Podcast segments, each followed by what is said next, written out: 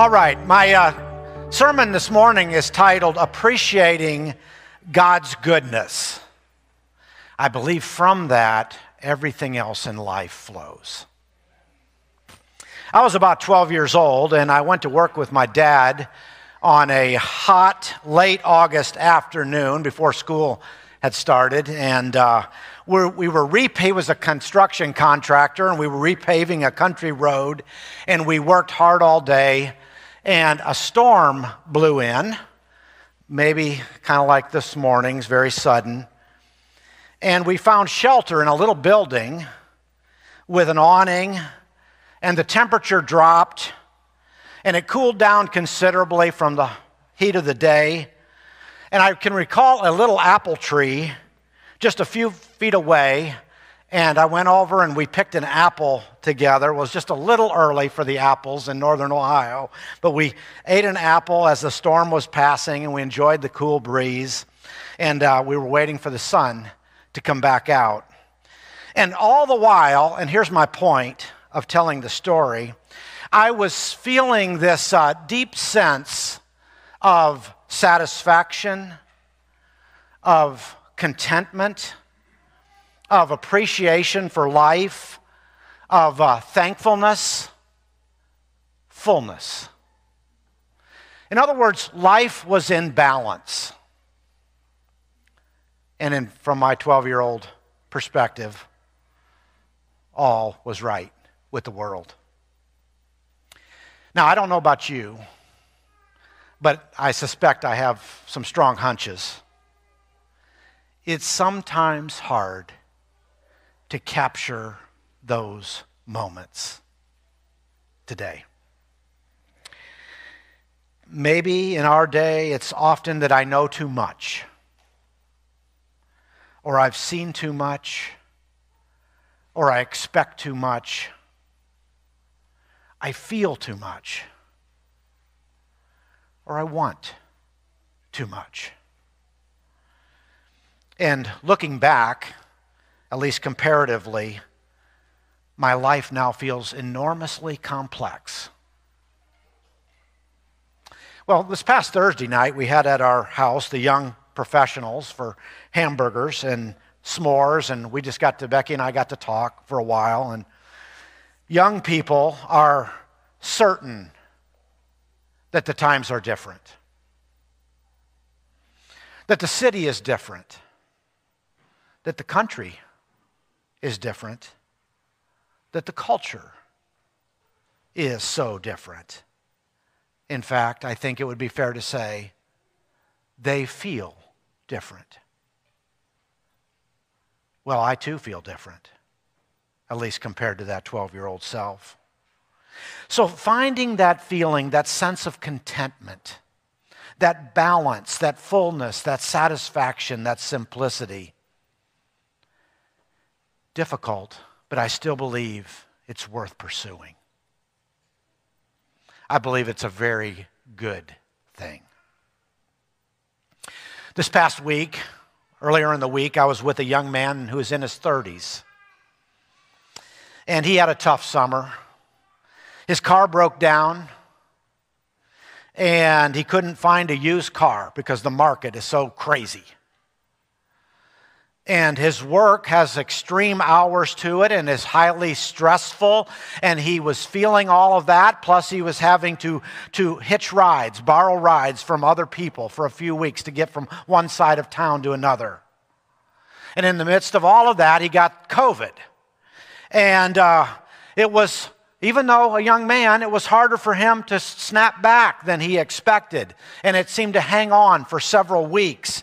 And, and during the course of all of that, I think the way he would put it, he just burned out for a while. And he indicated that the doctor had recommended that he go to therapy. And that may be exactly what he needs. But as we talked, we talked about his anxiety and about financial pressures and about stress and about burnout. And even deeper, this sense that the world is spinning out of control. why does it seem as though there is a crisis in every direction? Well, maybe there is. He said, I hear people saying, God is coming again. And he said, Jeff, what do they mean? Are these the last days? And we talked about that for a few minutes. And I asked myself in the midst of this conversation can God and can Christ and can the Holy Spirit and the gospel that is the good news that Jesus is Lord over all things and the church speak to the central needs of this young man's life? And can he hear it?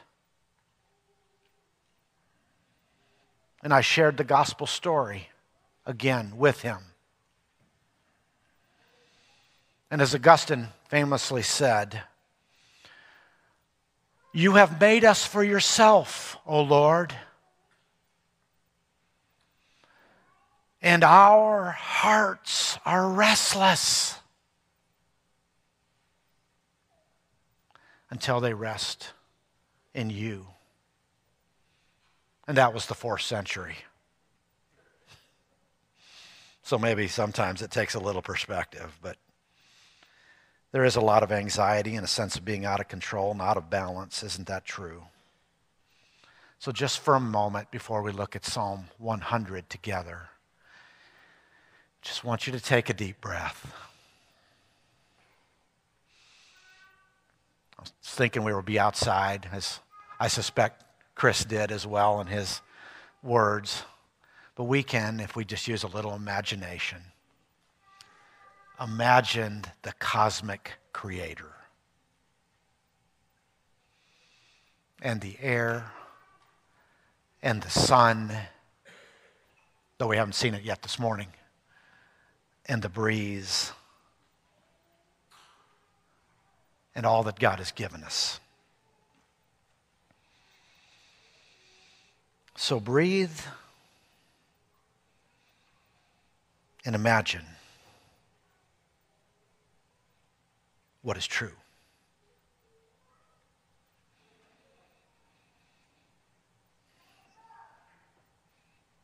Now, if you will, breathe in and hold your breath.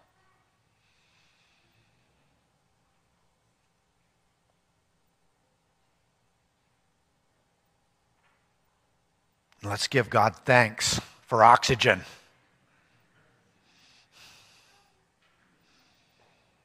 The capacity to breathe easy.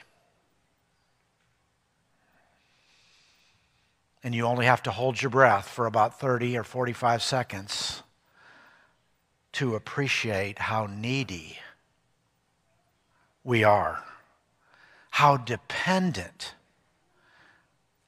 as independent as we want to pretend, we are dependent on God for our next breath.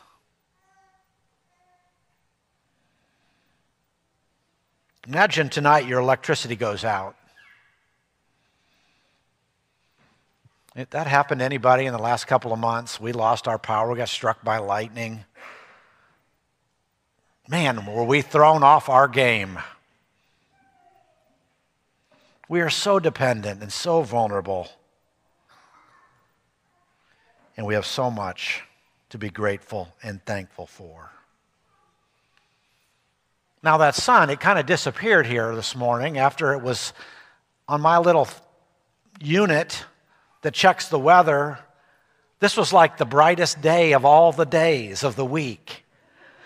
And all week it was showing this big sun, and there wasn't even any clouds. It was like I was my concern for all of us was it was going to get a little warm a little fast this morning over at the park. But what if the sun said, I'm going on vacation for the next 60 days? Could we even survive? Are you thankful for the sun this morning? Let's look at Psalm 100. This is what I would call a psalm of orientation. That is, this psalm presumes and assumes when things are right with the world. There are psalms of disorientation where everything feels upside down. And there are psalms that lead us in feeling upside down and then resolve themselves by the end and things right size themselves. But this is a psalm of orientation all the way through, of things being right with the world. Shout for joy to the Lord. All the earth, worship the Lord with gladness. Come before him with joyful songs and know that the Lord is God. It is he who made us. We are his. We are his people, the sheep of his pasture. Next slide. Enter his gates with thanksgiving, his courts with praise. Give thanks to him and praise his name for the Lord is good, and his love endures forever. His faithfulness continues through all generations. Go back to the first part, first slide there, one through three, and this is a psalm of life being in balance, of life under God, where we receive and obey the word. And I want you to see the things we're called to in this psalm. First is to shout, to shout for joy to the Lord, and then to worship. And do that with gladness. And then to come before Him with joyful songs. And then to know that the Lord is God. And He's the one who made us, and we are His people, sheep of His pasture. Go on to the last two verses. Then to enter. And how do we do that? With thanksgiving and His courts with praise. That is to come into His assembly, to come into His sanctuary, to be His people collectively and to give thanks and to praise. You see and hear the active verbs and they just jump out all the way through? Sometimes I like to figure things out, but sometimes I just need to be told. This is a psalm that just tells us. It tells us it lays out the what you should do. Take these actions. And then it tells you why you should do them. Going back to verse 1 for just a moment again. Got you bouncing around back there. Thank you, Leon. Shout for joy to the Lord. And notice how all these actions are taken and that it is the Lord that is at the center. All the earth, that is everyone there is this big, bold, it's not very postmodern, it's not, it's pre modern. It's our Lord is God, the creator. We're the sheep. He is the, he is the creator, and He's the shepherd, and He's the caretaker, it will say, and He is the provider. And I hope as you hear this psalm and the words of this psalm, as He is the caretaker and the provider and the shepherd, we'll think about Jesus who, as the second person of the Trinity, takes up where this psalm leaves off. He is our shepherd. And the Lord is good, and his love is good. And then, as verse 5 says, his faithfulness. Yes, we want to be faithful to him, but it starts with his faithfulness to us. This covenant, love, and reliability of God to his people. So I hope as we think about this psalm and as we capture this morning, that thanksgiving and praise will just run through your spirit and run through this church. I think good things. We will be a powerful, powerful witness if we can be people of thanksgiving and praise collectively. Reminds me of a song that has been sung for a thousand years at a Jewish Passover. And it contains the Jewish word dayenu. It would have been enough. And the song goes something like this If God had brought us out of Egypt, dayenu, it would have been enough. If God had split the sea for us, dayenu, it would have been enough. If God had led us through the dry land, dayenu, it would have been enough. If God had provided for our needs in the wilderness for 40 years, dayenu. If God had fed us manna, dayenu. If God had given Sabbath, dayenu. If God had led to Mount Sinai, dayenu. If God had given us Torah, Dayenu, it would have been enough. Psalm 100, like that psalm, is song is saying Dayenu. We, if we'll work at it, if we'll follow the imperatives in this psalm, will be filled with a sense of plenty, of surplus, of being super abundantly blessed, of being saturated with good things. Remember Psalm 23, where it says, My cup is running over. There is a sense of appreciation for unlimited generosity given by God. It's going to take some discipline on our parts, I believe. It's a practice to learn Dayenu, to learn that spirit of thanksgiving. It's a life pattern. It's a life pattern that I hope is growing.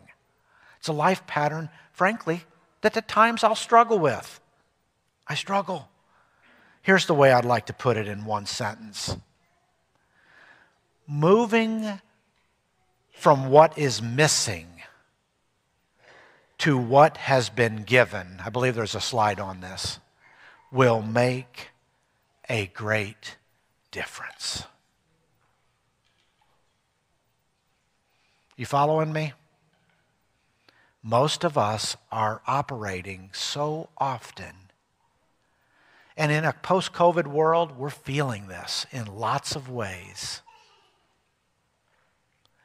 And the challenge as individuals, as families, as a society, as a church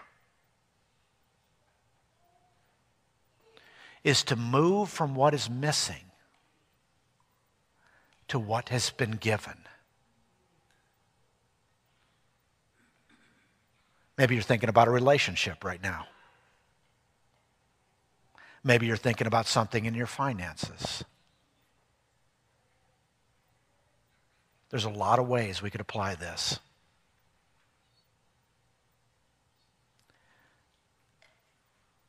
That's going to make the difference. We're in a world of seducement to disbelieve this. To think that we must have something else to be happy.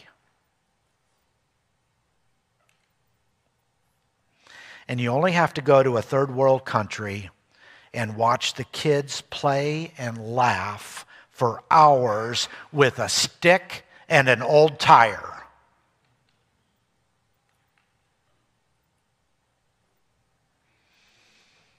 To know this is absolutely about perspective. Gratitude and appreciation awaken us to the goodness of God in this passage, and the goodness of God awakens us to gratitude and appreciation. It's reciprocal. This is where we need to live.